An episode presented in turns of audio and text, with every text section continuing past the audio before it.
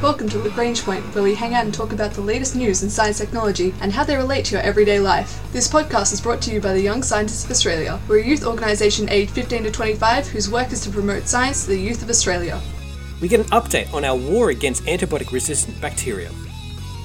Now, the arms race between antibiotic-resistant bacteria and antibiotics developers is ongoing, and they're having to cast their net far and wider, including turning our eyes to old ancient treatments and mysterious soil, as well as venom from insects and even new ways of trapping bacteria in cages. This week, the arms race against bacteria continues. The fight against antibiotic-resistant bacteria, otherwise known as superbugs, bugs that are resistant to most treatments and antibiotics such as M R S A, they're a serious problem that we've talked about a number of times here on La Grange Point. And the reason why we keep focusing on it is that it's a very, very active area of research, and it's a very, very serious issue. The World Health Organization categorizes antibiotic resistance as one of the biggest threats to global health, food security, and development today. And according to estimates by recent research, you know, antibiotic-resistant superbugs could kill up to one point three million people in Europe by twenty fifty, which is a big deal. Antibiotics have been one of the major developments in modern medicine that has enabled the field of medicine to really establish and prosper and support large growths of population. If you remove that, well, life becomes a lot more difficult, and being a doctor certainly does as well. But it also impacts things like farming, food production, and general health security.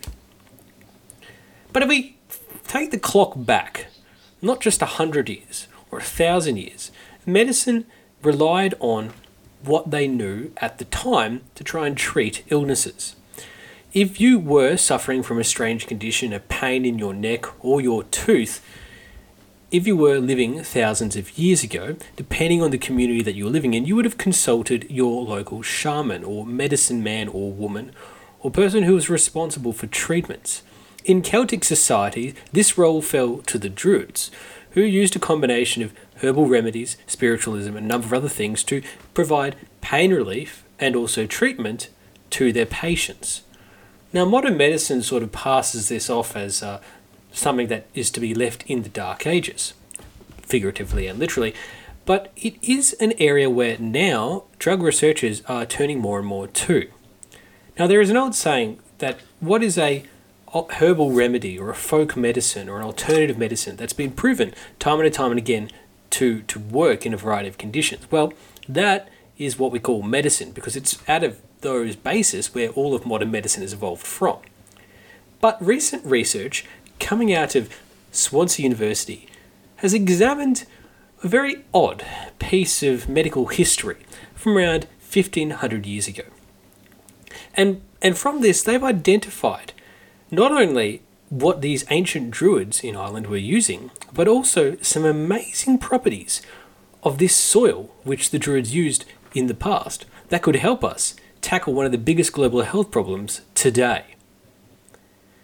Now, researchers with a large multinational team working from a number of universities got together and examined the soil from an area called Fermanagh in Northern Ireland, which is also known as the Boho Highlands.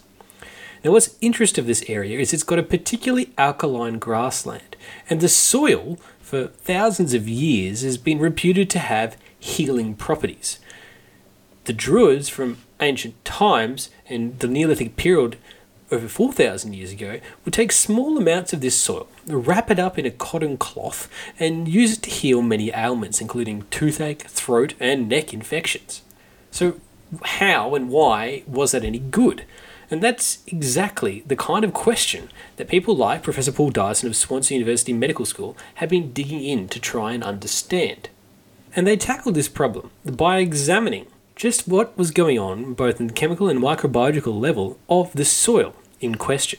Now, this kind of work is actually called ethnopharmacology, and it's where we take folk remedies and medicines and say, okay, is there anything of interest here that we could refine and adapt to help us tackle antibiotic-resistant bacteria? And the reason why we do that is that traditional medicine goes down certain pathways or areas of treatments, and to find truly new and novel ones that we don't have resistance to, you have to sort of widen the net.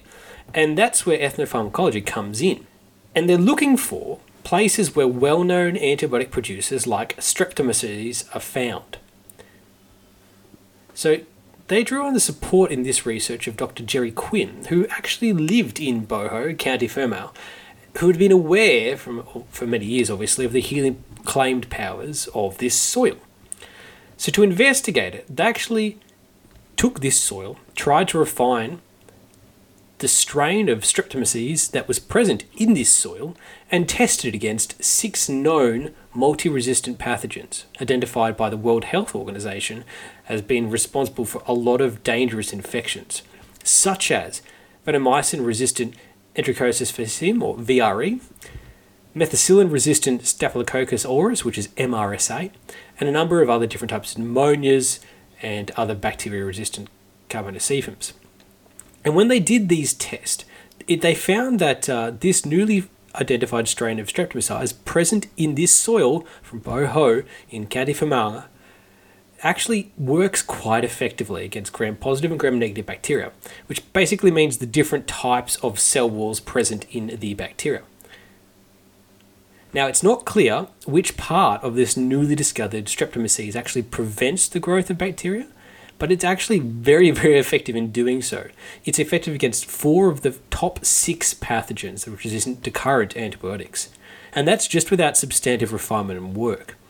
Now, what they can do now is take this, concentrate it, try and purify it out, the strain in particular, and then maybe adapt and expand on this strain to give a broad spectrum multi-resistant antibiotic, new antibiotic, which the world is in desperately short supply of. So this is some great work published recently in the journal Frontiers in Microbiology, which involved Luciana Terra, Paul Dyson, Matthew Hitchings, Liam Thomas, Alyaa Abdelhameed, Ibrahim Banat, Salvatore Gazze, Dušica Vujaklija, Paul Facey, Lewis W. Francis, and Gerry Quinn. And it goes to show the power of using ethnopharmacological research to identify new areas where we can target conditions and fight back against antibiotic-resistant bacteria.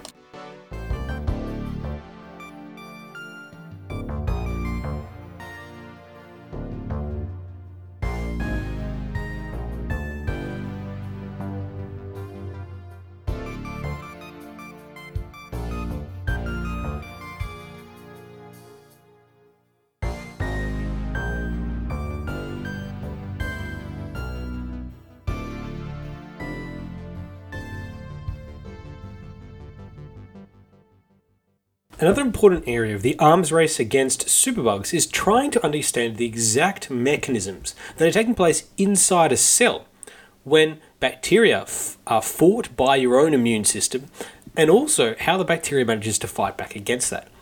The better a picture we can get on the battle taking place, the better idea we can, can develop in terms of treatment ideas and vectors. So understanding the strategies in place and used by both the bacteria and the microbes fighting back is incredibly important, and that's what a research team led by the London School of Hygiene and Tropical Medicine have been investigating, including lead author Professor Serge Mostowy, along with fellow co-author researchers like Sina Krokowski and others. Now, what they've been trying to get a better picture of is turn some pretty powerful microscopes to try and image the individual human cells during the full life cycle of infection, all the way down to a single bacteria cell, to isolate it and understand exactly what is going on. And when they've done this, they've made a pretty interesting discovery. What they found is, well, the proteins inside your body that are fighting back can detect where bacteria are and where they'll split up to spread and divide, and basically capture it in a massive cage-like structure, preventing that bacteria from spreading through your body and leading to an out-of-control infection. That is a pretty interesting example of how your body fights back. Now, the type of bacteria they were looking at is called Shigella. It's a human gut pathogen which affects more than one hundred fifty million people globally, estimated by the World Health Organization to cause around five hundred thousand deaths a year. So it's no joke. And due to the increasing number of drug-resistant strains, Shigella is getting classified as one of the superbugs which require a priority response by the World Health Organization. Now, what the research team did is they focused on the individual cells. Now, all the way back in twenty ten, researchers first observed what they call these septin cages. This is the septin protein. And they noticed that they can entrap Shigella, which is pretty interesting. Because if you can find a way to trap and isolate a bacteria, well, you can stop the infection from spreading without actually needing to kill it. You just basically stop it from doing anything. Was what happened to that entrapped bacteria was mostly unknown. We, we knew that it could possibly be trapped. We didn't know what happened next. And therefore, what the research team really needed to identify is they need to find out how exactly this mechanism worked and what was going on if they had wanted any hope of developing and making a therapeutic treatment out of this discovery. Now, what they found out is that this septin protein actually develops a cage that seems to actively recognize which bacteria cells are currently undergoing division, which basically is their reproduction process, and whether it's microbial resistant or not. So they tuned in their high-resolution microscopes with state-of-the-art cameras, and they found that once a piece of bacteria of the Shigella strain was trapped inside one of these septin cages, ninety-three percent of that bacteria will never divide again, because the cell just basically starts to eat itself rather than going outside. It can't escape, and without any other sources of food, it just has to physically self-consume, which they call autophagy, which is very, very interesting. But all of this is only possible because of cutting-edge microscope techniques, which are only really started to be developed in the last few years, which means now we can see the exact battle taking place. With the septins locking the Shigella bacteria inside a cage, you can see that we now have a pretty powerful natural weapon to fight against anti- antimicrobial resistant, particularly of this particular strain. Now, you can use these protein cells to act as both host cell sensors to try and identify if bacteria is currently undergoing the division process, but you can also use it as a treatment process to isolate and cordon off and prevent it from spreading, which means you get two th- things for the price of one. And that technique could work for other strains of bacteria, not just Shigella. It could work on things like Staphylococcus and Pseudomonas, which are both pretty deadly pathogens. Now, of course, this needs to be refined, specifically in human testing, to get a better idea um, of how it could be applied and refined. But it shows a great new way of fighting back against bacteria. Instead of just relying on a super powerful treatment that could basically kill all the bacteria, instead you can sort of trap them in place and starve them to death. And that's another tool in our arsenal in the war against antimicrobial resistant bacteria.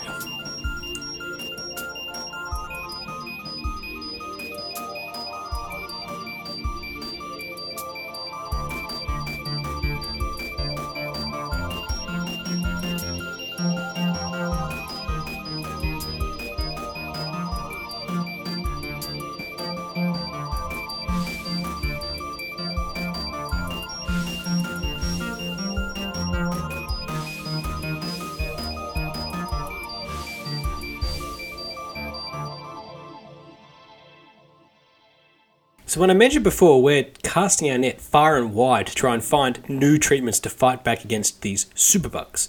One of the areas of research is the venom of insects. And the reason why we're so keen on them is that we know that the venom of insects such as wasps and bees is full of a whole variety of interesting and novel compounds that can kill bacteria. Now, there's a big problem with doing that. Aside from the fact that you have to milk and, and get the venom out of a whole bunch of bees and wasps to study, well, not only that part is difficult, but the problem with any bee or wasp venom is that, well, those compounds that kill bacteria tend to also be pretty toxic for humans. It's one of the reasons why they sting, which would mean it's pretty much impossible to use just the straight venom as it is to work as a treatment in antibiotic drugs. So what to do? Well, a group of researchers from Massachusetts Institute of Technology, M I T, have recently published in the journal Nature Communications Biology an outline of a concept which, through careful study and detailed analysis, they've managed to find a way to take some of that very powerful venom of these insects and turn them into an antibiotic-resistant bacteria fighting machine. And this research was done by researchers including César de la Fuente-Nunez, postdoc at M I T, along with Timothy Liu, Associate Professor of Electrical Engineering and Computer Science, Vani Oliveira, an Associate Professor at the Federal University of A B C in Brazil, as well as Marcelo de Torres and Torres, who is also a visiting student from Brazil to M I T.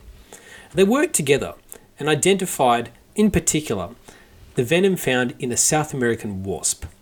And they took this venom and created a variant of it that doesn't actually have any of the peptides that are toxic to humans, but non-toxic or dangerous for bacteria.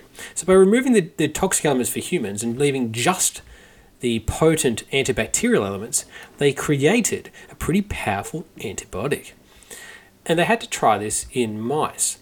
So what they found is that their strongest peptide could completely eliminate a strain of Pseudomonas aeruginosa, which is one type of bacteria that causes respiratory and other infections, which at the moment is most resistant to most antibiotics. They turned this venom into an actual antibiotic that could kill most of that particular bacterial strain. And this part is pretty exciting. Now, we also produce peptides that can kill bacteria. That's kind of how a lot of immune response works, including inside humans. But to keep and identify new peptides that can make into potentially new drugs, well, you have to go looking in these weird places. The wasp in question is known as Polybia pulsilista, and the peptide is small. It's only twelve amino acids long, which is relatively small for a peptide. And that means it would be feasible to create a whole variety of variations on it as well, pretty quickly and efficiently, and make them less and less harmful to humans, but more and more damaging to bacteria. You can basically mutate it really easily given its small size. And then from there, you can figure out which of the building blocks inside the amino acid or the peptide is actually doing the antimicrobial activity. Keep those and find the other ones that are making the toxic elements dangerous for humans and take. Now, the way in which this peptide works and to kill microbes is it disrupts the bacterial cell membranes. It basically punches through them. And because the peptide itself has this helical type structure, it interacts with the cell membranes, rupturing them and basically damaging the bacteria to the point that it can't reproduce. This is different to locking it in a cage and starving it or just blowing it out of the water. Well, this is another type of technique that is quite effective. So they based The researchers made a few dozen variants of the original peptide, and they could see how well it changed. And they tested this against seven strains of bacteria and two fungal infection types to see if it made any difference to them as well.